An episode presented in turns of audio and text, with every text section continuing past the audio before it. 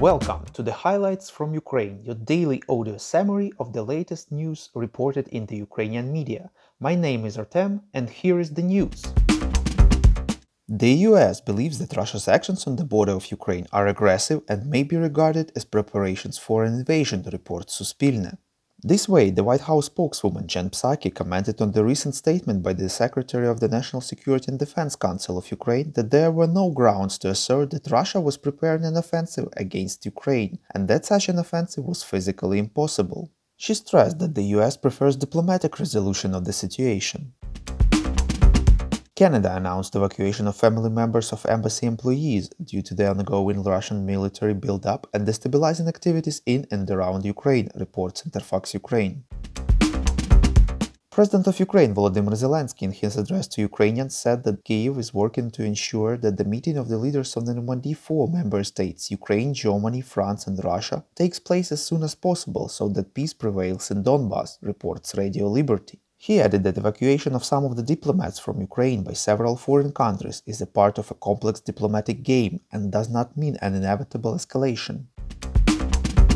The Ukrainian Foreign Minister Dmytro Kuleba, in an interview to CNN, said that Ukraine will not agree to the concessions made behind its back towards Russia, reports Ukrainska Pravda. He stressed, quote, We have paid a high price, including 15,000 lives of our citizens, to secure the right to decide our own future, our own destiny, unquote.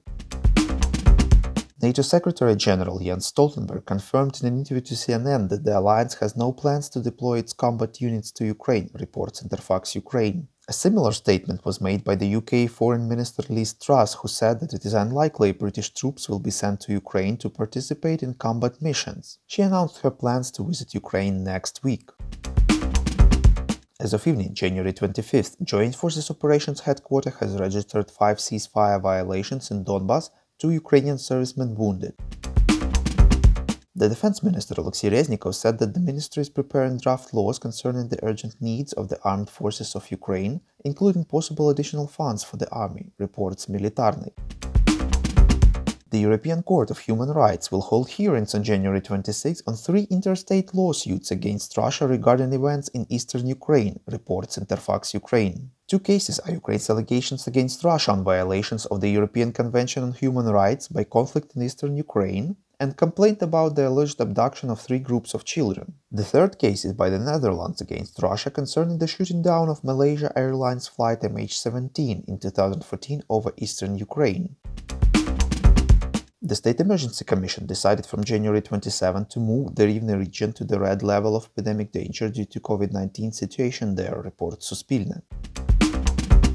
Transparency International informs that Ukraine is down in Corruption Perception Index this year and now ranks 122nd among 180 countries, reports Deutsche Welle. Ukraine received 32 points out of 100 possible. Compared to its neighbors, Ukraine continues to be only ahead of Russia, who now ranks 136 in the list with 29 points.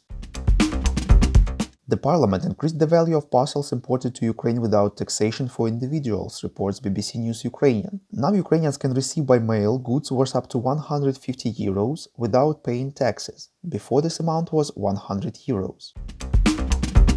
According to the information from the police, three protesters of the Save FOP movement and 18 police officers were injured in the result of clashes outside of the Ukrainian parliament Verkhovna Rada yesterday, reports Ukrinform. The movement stands for the rights of small entrepreneurs and fights for the preservation of a simplified system of taxation for them.